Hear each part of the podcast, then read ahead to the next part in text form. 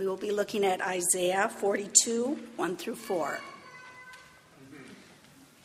Here is my servant, whom I uphold, my chosen, in whom my soul delights. I have put forth my I have put my spirit upon him. He will bring forth justice to the nations. He will not cry out or lift up his voice or make it heard in the street. A bruised reed he will not break, and a dimly burning wick he will not quench. He will faithfully bring forth justice. He will not grow faint or be crushed until he has established justice in the earth. And the coastlands wait for his teaching. The word of God for the people of God. Thanks be to God.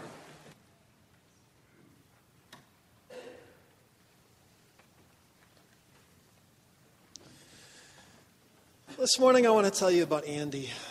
Andy was my, my best friend growing up. He was one of those all star best friends. He was the very best kind of best friends. Uh, whenever I had a minute and I didn't know what to do, whenever I was bored and, and looking for someone to be with, I would call Andy. I still have his phone number memorized. I don't know what my own phone number was when I was a teenager, but I still, I still know Andy's phone number. And, and we, would, we would play these never ending games of Monopoly that just went on and on for hours.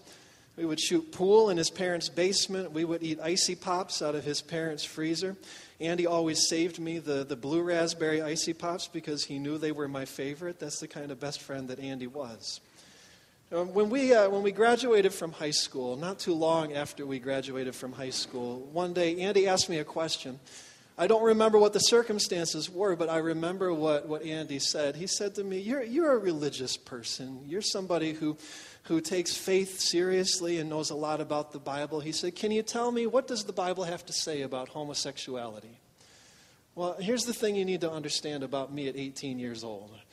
At 18 years old, my, my faith was already the most important thing in my life. I was already a Bible nerd. I loved to read the Bible, I loved to study about the Bible. At 18 years old, I was pretty sure I had the Bible figured out. I was pretty sure I had God all figured out. I was pretty sure I had everything all figured out, and I had just been waiting for somebody to ask to explain it to them. And and so when Andy asked me that question, I got really excited. Finally, I had a chance to show off all of that Bible knowledge that I had accumulated through all of that study. And so I said to Andy, I said, I know exactly what the Bible has to say about homosexuality. And then I proceeded to rattle off for him the, the six verses that people have historically understood to be talking about same sex relationships. I said, well, here's what Leviticus has to say, and here's what Romans has to say, and here's what we find in, in 1 Corinthians. I walked him through all six of those, those verses, and then Andy, he listened very patiently, and when I was done, he said, okay. He said, thank you. He said, I knew you were the person to ask. I knew you would have an answer. And I felt pretty good about myself. I felt like I had, had represented God well that day. And not long after that, Andy and I started to, to drift apart. We went off to, to different colleges. We didn't talk very much for the next few years. And, and I lost touch with Andy. And it wasn't until a few years later that I was talking to a, a mutual friend. I happened to think about Andy, and I asked her, I asked this mutual friend, I said, Do you know what's happening with Andy? I haven't heard from him in, in ages. Do you know how he's doing and, and what he's up to? And this friend, she said, Oh, yeah. She said, Andy's doing great. She said, He's moved to Colorado. He's got a new boyfriend. He loves his job. And I said, Wait, what now? Andy has a what? Andy has a boyfriend. And she rolled her eyes. And she said, Oh, yeah, Andy's gay. Andy's always been gay, and you were the only one who didn't know. and that's how I found out my best friend was gay. And that's how I found out that I was the only one who didn't know because of my faith because of the way I expressed my faith, because of the way I presented my faith. That's, that's the day I found out just how easy it is for us to wound each other when we are careless about what we believe and how we express it. But when I found out uh, what Andy hadn't told me, I called him up and, and uh, reached out to him. I apologized for, for how I had handled that situation, how careless I had been with our friendship. And, and Andy gave me way more grace and forgiveness than I, I deserved. And we mended things, we reconciled, and now we, we're still in touch. In fact, I talked to Andy a little bit just, just last week. And, and since I was 18 years old, in the years since then, I, I've changed a bit. I'm, I'm not so sure anymore that I have everything figured out. I'm not so sure I have the Bible figured out. I'm not so sure that those six verses mean what I thought they did when I was 18 years old. And there are other passages in Scripture that now I think of as, as even more important to our conversations around inclusion and sexuality. And, and, and that's not what this sermon is about this morning. If you want to have that conversation, if you want to talk about those six verses, and if you want to do some Bible study and talk about the other passages that I believe are, are even more important to conversations around inclusion and sexuality, then I would love to have that conversation conversation with you. Just name a time and name a place, and I will bring the Bibles and I will buy the coffee. I would love, I would love to have that conversation with you, but we're not going to have that conversation this morning because that's not what this sermon is about. This sermon is about pain.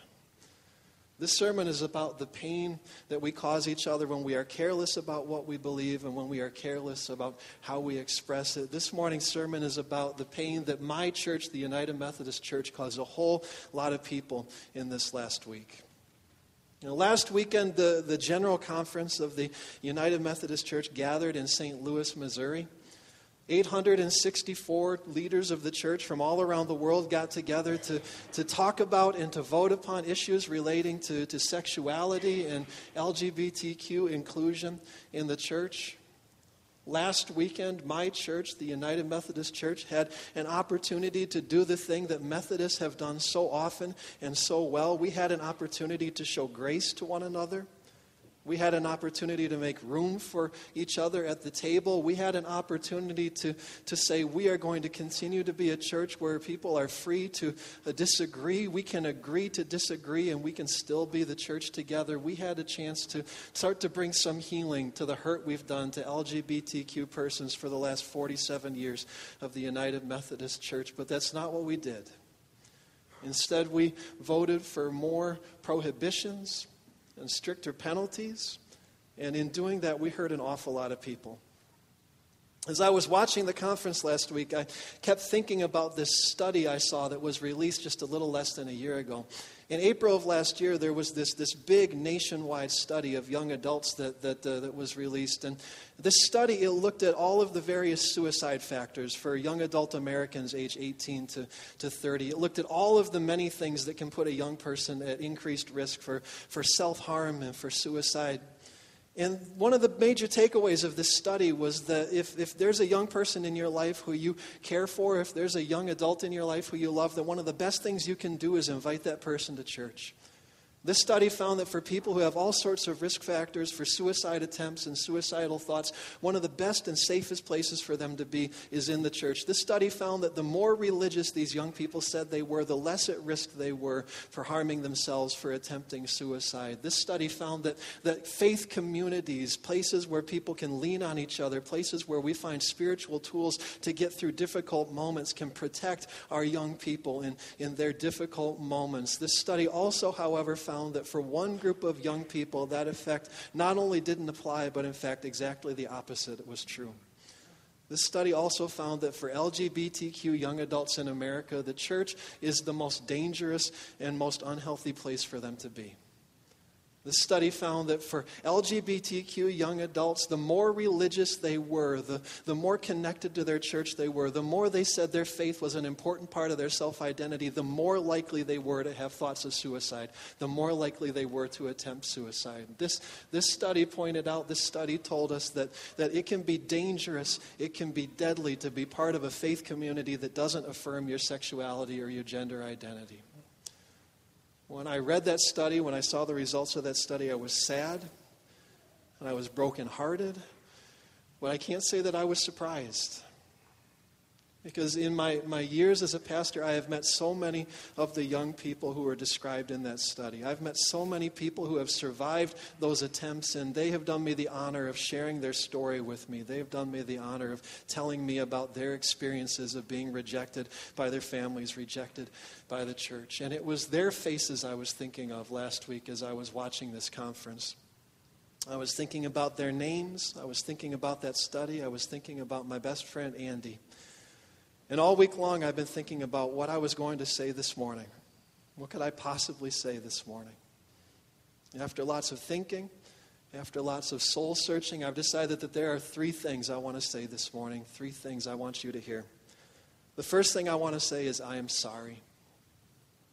As a pastor, as a United Methodist pastor, as a leader in the United Methodist Church, as someone who has been given authority to represent the United Methodist Church in this place, I want to say to you, I am sorry. I'm sorry for all of the times that the church hurt you in the name of Jesus. I'm sorry for all of the times people made you feel unwelcome and small because of your sexuality or your gender identity. I'm sorry for all of the times people got together to, to talk about you without you. I'm sorry for all of the times a church said to you, We want you to sing in the choir and we hope that you'll tithe, but please don't ask to have your wedding here. I'm sorry. That's the first thing I want to say today. That's the first thing I hope you hear. The second thing I want to say today is thank you.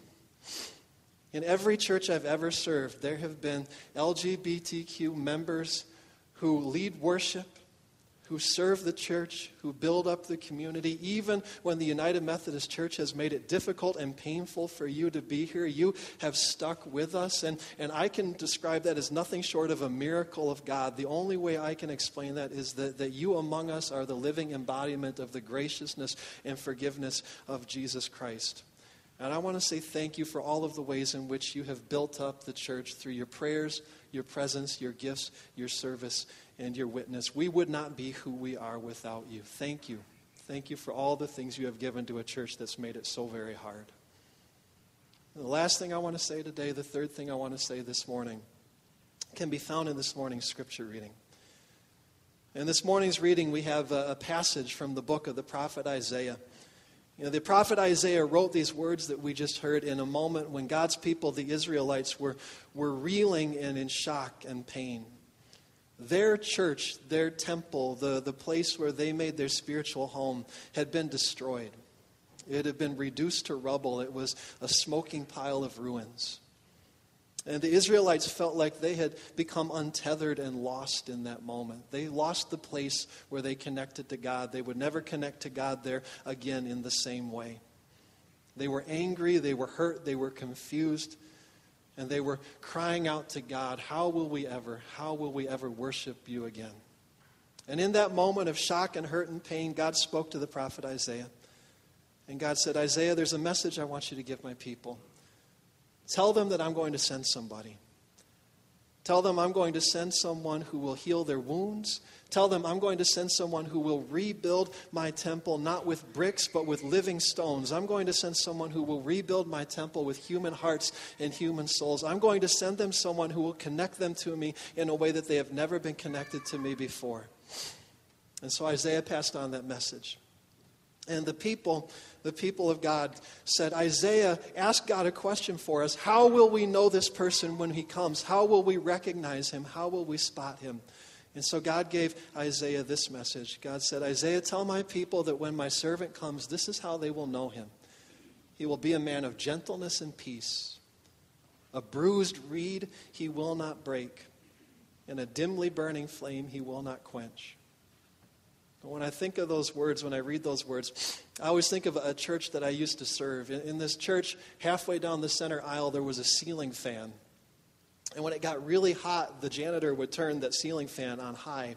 And so at the beginning of worship, when the acolytes would walk towards the front of the church holding their candle lighters, when they got to that point halfway down the center aisle, they would have to move so slowly. They would have to move so carefully. Sometimes they would have to shield the flame with their hands to make sure that it didn't go out. God says to God's people, This is how you will recognize my servant. He will care for people the way those acolytes care for their flames. This is the promise that God makes. And then we flip a few pages forward in the Bible and we meet Jesus. And we see that one of the remarkable things about Jesus, maybe the most remarkable thing about Jesus, is just how careful he is with people. And we see that Jesus is especially careful with people who have been hurt by religious institutions. And we see that Jesus is especially tender with people who have been rejected by religious leaders. We see that Jesus notices people's bruises and he refuses to harm them any further. Jesus can tell when somebody's flame is just sputtering and he refuses to blow it out. And so, this is the third thing I want you to hear this morning, the third thing I want to say. Churches will let you down, pastors will let you down, bishops will let you down, conferences and denominations will let you down. But Jesus will never let you down. When the church becomes painful, when it becomes too hard to find Jesus in the church, know that He will find you just where you are. And Jesus will see your bruises and He won't hurt you anymore. Jesus will notice that your flame is just barely holding on and He will care for it and tend it until it's burning brightly again. And when we say the words of the Court Street Creed, when we say, I want to be more like Jesus, that's the Jesus I have in mind. I want to be part of a church that sees people's bruises and doesn't hurt them any further. I want to be part of a church that tends people's flames so that they burn brightly again. I want to build that kind of a church. I want to build that kind of church with you. I want to build that kind of a church together. I want to start building it today. Let's pray. God, give us courage. God, give us courage to say things we've never said, to do things we've never done, to embrace people we've never embraced.